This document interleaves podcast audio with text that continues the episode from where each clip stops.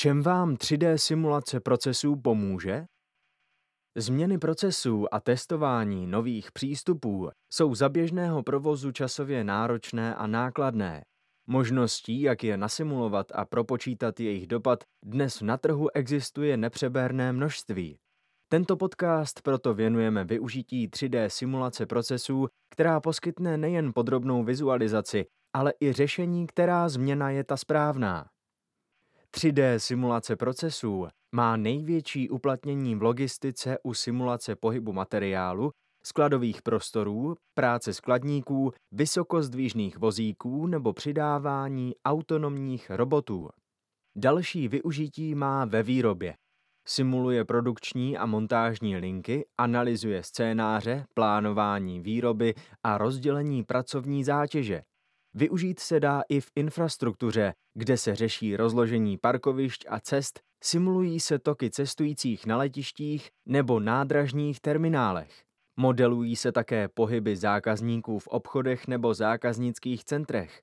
Specifické moduly existují také pro zdravotnictví k simulaci zdravotnické péče a krizových scénářů. Zvládne analyzovat i pohyb personálu, Navrhne směny tak, aby se zaměstnanci co nejméně potkávali. Uplatnění je skutečně široké.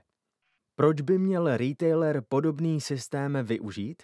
Dnes je například na skladech neuvěřitelná fluktuace lidí. Průběžně zaučovat nové zaměstnance je složité. Obchodníci a distributoři proto hledají nové způsoby, jak zlepšit produktivitu, jak pracovníkům usnadnit změny procesů, aby se mohli zaučit co nejrychleji a bez větších problémů. Možností automatizace je celá řada od hlasového vychystávání přes pásové dopravníky až po roboty. Retailer často neví, které řešení si vybrat, jakou změnu udělat, co všechno to ovlivní a co bude následovat. Simulační software umožní si jednotlivé situace, procesy, část skladu nebo celý sklad namodelovat. Model využije reálné prostory a procesy a postupně do nich promítne změny. Pro vyzkoušení efektivity nových řešení už není nutné zastavovat nebo omezovat reálný provoz. Vše lze vyzkoušet ve virtuálním prostředí a sledovat, jak se mění produktivita nebo navázané procesy. Mnohem lépe se tak odhalují slabá místa, zda na sebe procesy dobře navazují, jestli se například někde nekupí zboží.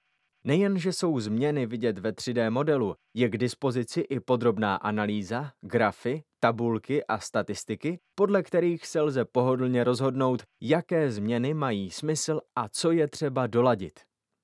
Modelace je velmi užitečná právě v době současných omezení, kdy může být na pracovní ploše pouze určitý počet osob. Nasimulovat jde i to, že v rámci jedné uličky mohou vychystávat maximálně dva lidé, kteří navíc nesmí být blíže než dva metry od sebe. Stejně tak je možné udělat simulaci prodejny s určitým počtem zákazníků a ověřit, kolik lidí bude schopno v jednu chvíli nakoupit při zadaných omezeních. Jednou z důležitých výhod je, že tyto simulace existují už více než 20 let a jsou čím dál více user-friendly.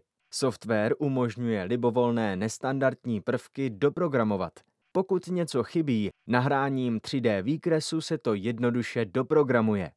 3D simulace procesů umožňuje spouštět různé experimenty, například jak různý počet skladníků zvládne vychystávání zboží v rozdílně dlouhých pracovních směnách. Systém vyzkouší všechny kombinace a vyhodnotí tu nejlepší. Případně lze zadat konkrétní scénáře a systém mezi nimi vybere ten nejoptimálnější. Abychom se však neomezovali pouze na zvýšení nebo snížení počtu operátorů nebo vysokozdvižných vozíků, jsou k dispozici statistické modely, se kterými umí systém pracovat a sám vyhodnotí, který scénář je nejoptimálnější, případně kde vznikají záseky. Jak se výstupný model podobá realitě? To velmi záleží na datech, které se do něj na začátku nahrají. Běžnou praxí je, že se v rámci simulace nemodeluje celý sklad, ale pouze část. O to důležitější je, aby zákazník dodal správná data. Aby se omezily různé nepřesnosti, předávání a verifikace 3D modelu probíhají postupně. Právě na to, jak implementace probíhá, se zaměříme v příštím díle našeho podcastu.